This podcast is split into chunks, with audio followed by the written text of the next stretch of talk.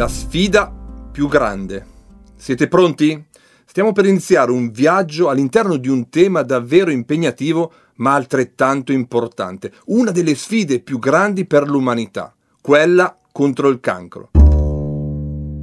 La malattia di cui per molto tempo non si poteva nemmeno parlare. Un brutto male, un male incurabile è stato definito per anni. Oggi se ne parla, per fortuna, e più se ne parla, più si hanno possibilità di affrontarlo, perché si può fare prevenzione, si alza la consapevolezza, si iniziano le cure prima, si affrontano con più determinazione e spesso si vince la sfida.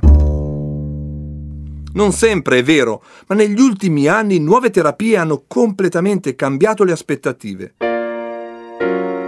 L'immunologia, la medicina personalizzata, lo screening diagnostico che consente di isolare delle mutazioni particolari, i vaccini, le campagne di prevenzione di massa come quelle del colon e della mammella hanno davvero contribuito a vincere parecchie sfide.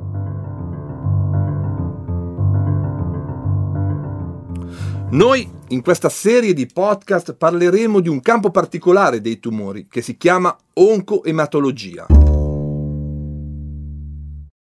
Come forse sapete, l'aggettivo che si riferisce al sangue è ematico, parola che viene dal greco eima, eimatos, il sangue per gli antichi greci. Invece sangue è una parola latina che viene da un'antica parola indoeuropea, sac, che vuol dire scorrere, da cui suc, succo. Da sac venne sangen, la parola latina appunto.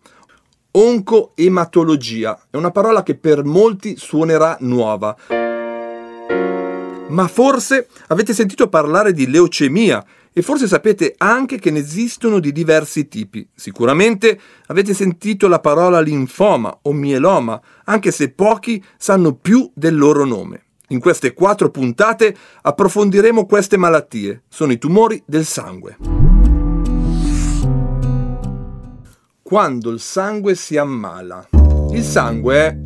Aspetta, che cos'è il sangue?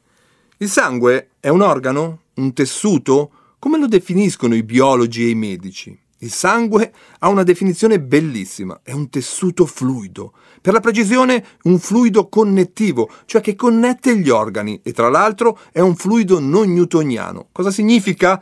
Che come il dentifricio o l'asfalto, pensa un po' che accostamenti, per semplificare, questi fluidi hanno una parte liquida e una solida e quindi in alcune condizioni si comportano come solidi e non come fluidi.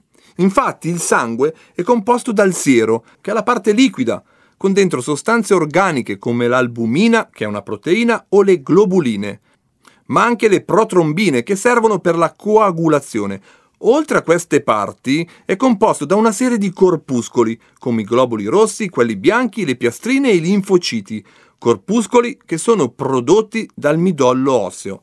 E spesso sono proprio questi corpuscoli che si ammalano.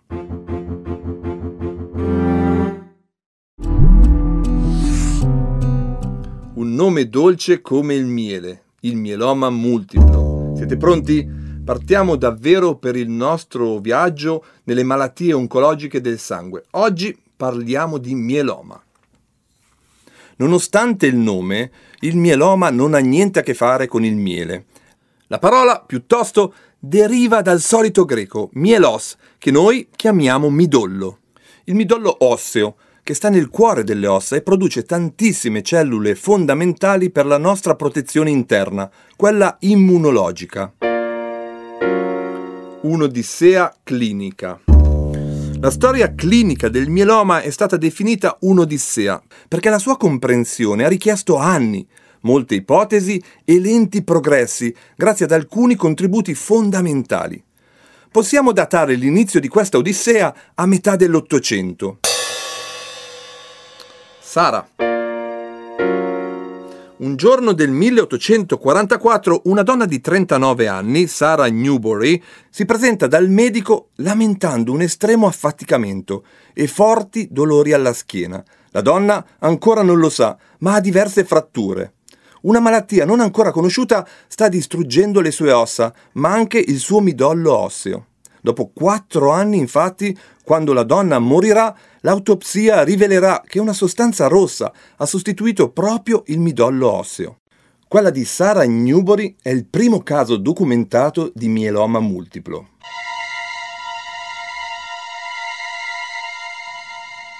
Thomas.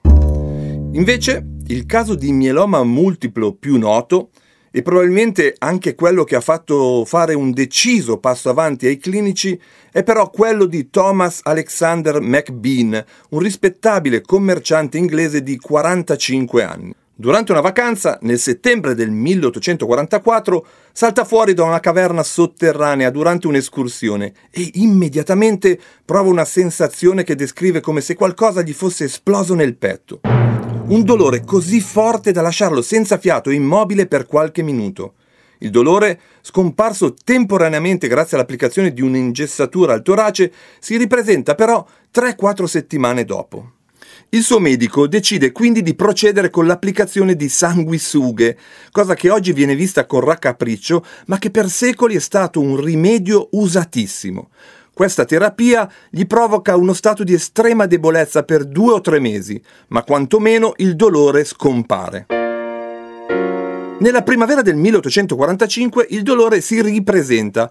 Questa volta le terapie si rivelano inutili, anzi lo rendono sempre più debole. Il suo medico curante, il dottor Watson, gli prescrive un trattamento a base di chinino che lo rimette rapidamente in sesto al punto da permettergli l'estate successiva di recarsi in Scozia, dove cammina su e giù per le colline, agile come tutti i suoi compagni di viaggio. L'autunno, però, riporta con sé i dolori e pochi mesi dopo sopraggiunge il decesso. La scoperta del dottor Benz Jones. Uno dei medici che aveva in cura McBean, il dottor William McIntyre, nota un aspetto particolare nelle urine del suo paziente, che si premura di inviare al collega Harry Benz Jones, un patologo chimico ai tempi già affermato. Scrive così nella sua nota datata 1 novembre 1845. Egregio dottor Jones, trova nella provetta un campione di urine dall'elevato peso specifico. Portata a bollore diventa leggermente opaco. Aggiungendo acido nitrico diventa effervescente, assume colore rossastro e poi trasparente. Ma quando poi si raffredda, assume la consistenza e il colore che vede. Il calore lo liquefa. Di che si tratta? Benz Jones raccoglie la sfida e analizza le urine di McBean, arrivando alla conclusione che la proteina contenuta in elevate quantità nelle urine del paziente era biossido idrato di albume. L'autopsia sul corpo di McBean rivela anche in questo caso costole fragili, friabili o già fratturate e nelle ossa una sostanza gelatinosa di colore rosso sangue e consistenza oleosa. L'esame istologico del midollo osseo mostra cellule di forma rotonda o ovale, con dimensioni raddoppiate rispetto a quella di un normale globulo rosso. Queste cellule, inoltre, contenevano un nucleolo colorato e due nuclei. Invece, come ricorderete dai banchi di scuola, normalmente le cellule sane contengono un solo nucleo. Insomma, il dottor Benz Jones, che avrà anche altri meriti nella storia della medicina, è ricordato soprattutto per questa scoperta, che fu un passo decisivo per la comprensione del mieloma multiplo. La proteina contenuta nelle urine, il biossido idrato di albume, che poi è stata chiamata proteina Benz Jones. Il nome della malattia. Ma torniamo al faticoso e lento progresso sulla comprensione della malattia e concentriamoci sul nome. Il termine mieloma multiplo viene introdotto solo nel 1873. Durante un'autopsia di un paziente, il medico russo von Rustitsky trova diversi tumori nel midollo osseo, molli e rossi, che chiama appunto mieloma multiplo. Proprio così, Abbiamo un indizio, la proteina di Benz Jones, e abbiamo un nome, mieloma multiplo, ma solo gli studi e le ricerche successive riusciranno finalmente a comprendere l'origine della malattia.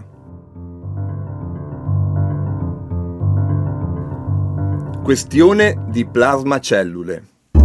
Oggi sappiamo che nel mieloma multiplo si verifica un accumulo anomalo di plasmacellule un tipo di globuli bianchi prodotto dal midollo osseo e normalmente destinato alla produzione di anticorpi.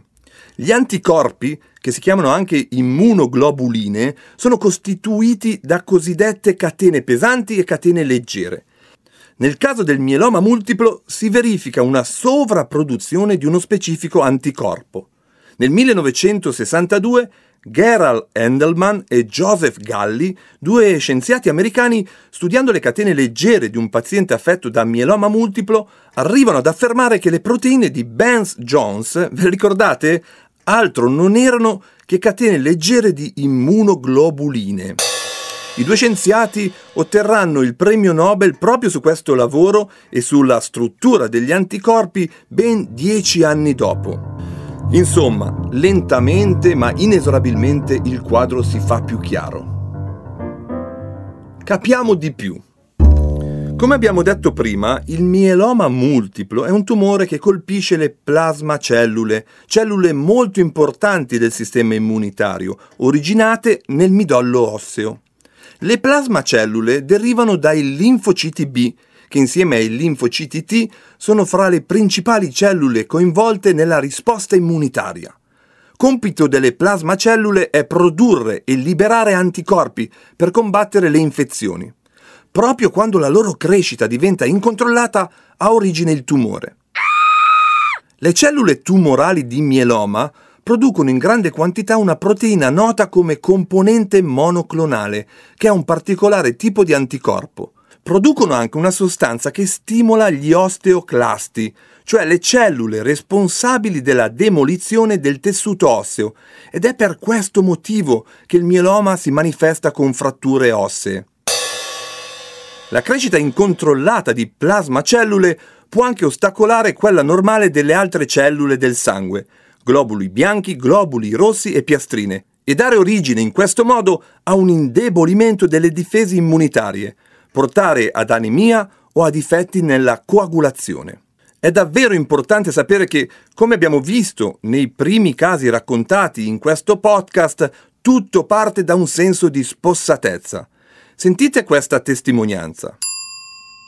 È iniziato tutto con una nausea e un senso di spossatezza infinito, racconta nel suo diario clinico una persona dei nostri giorni con mieloma multiplo. Ma poi sono comparsi forti dolori alle ossa, non sapevo ancora nulla del mieloma. Ero in gita con alcuni amici, un percorso di trekking non impegnativo, ma che mi obbligava a fermarmi per riprendere il fiato spesso. Provavo proprio un senso di mancanza d'aria. Poi, mesi dopo, gli esami del sangue mostrano alcune alterazioni. Mieloma multiplo, mi dice il medico, e io capisco melanoma. Mai sentito parlare di mieloma multiplo prima. Ora, con l'aiuto della dottoressa Angela Maria Quinto, ematologa presso l'IRCCS Giovanni Paolo II di Bari, approfondiamo aspetti epidemiologici e clinici del mieloma multiplo. Il mieloma multiplo rappresenta l'1,5% di tutti i tumori ed è il secondo tumore del sangue più frequente, circa 5 su 100.000 persone ogni anno. La notizia positiva è che l'aspettativa di vita di una persona con mieloma multiplo è significativamente aumentata nel corso degli ultimi 15 anni e risulta attualmente più che triplicata. In medicina si usa un parametro per definire quanto è severa una malattia. Si chiama il tasso di mortalità dopo 5 anni. Bene, per quanto riguarda questa malattia, oggi quasi una persona su due con diagnosi di mieloma multiplo è viva a 5 anni e eh, se la diagnosi viene fatta precocemente anche 7 persone su 10, cioè praticamente il 70%. Nel corso degli anni numerosi sono stati progressi nella diagnosi, nella stadiazione, nella stratificazione del rischio e nella gestione del mieloma multiplo. Le diagnosi sono sempre più accurate e precoci, la stratificazione del rischio sempre più precisa consente di arrivare a offrire la terapia più adatta al singolo con farmaci ad azione sempre più mirata. Il numero di opzioni terapeutiche è aumentato, così come sono aumentate le combinazioni di farmaci che possono essere offerte nelle varie fasi della malattia. L'approccio terapeutico infatti è diventato sempre più personalizzato, scelto in base all'età, alle condizioni cliniche, alle caratteristiche della malattia, ai fattori citogenetici e ai sintomi. Ecco alcuni dati importanti da tenere sotto controllo per una diagnosi precoce. Prima di tutto dobbiamo dire che i mielomi sono molto più comuni negli uomini che nelle donne ed insorgono tipicamente in età avanzata, una media dei, di circa 60 anni. Solitamente la fase sintomatica del mieloma multiplo è preceduta da una fase asintomatica, definita sintomatica, in cui si ha la proliferazione delle plasmacellule. Di solito diagnosi, la diagnosi di mieloma multiplo nasce da un dolore inspiegabile, persistente a livello osseo, eh, che, che si manifesta tipicamente di notte o a riposo. Oppure altri sintomi tipici di questa malattia sono una spossatezza importante. La malattia però può anche essere scoperta semplicemente attraverso esami del sangue, analisi di laboratorio. Proprio così, Esistono criteri diagnostici convenzionali per il mieloma multiplo. Una quantità di cellule clonali nel midollo osseo superiore o uguale al 10% rispetto al normale, oppure il riscontro attraverso biopsia di un tumore del sangue che si contraddistingue sempre per la proliferazione di plasmacellule a livello osseo e midollare, variante ossea, oppure a livello dei tessuti molli, variante extramidollare.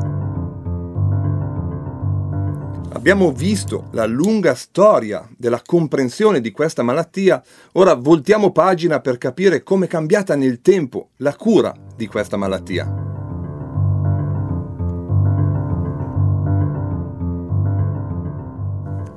L'evoluzione della cura. Come la comprensione della malattia, anche la storia della cura è lunga e appassionante. Il trattamento è decisamente cambiato rispetto a quando la prima paziente, Sarah Newbury, viene trattata con pillole al rabarbaro e infusi di buccia d'arancia nel lontano 1844.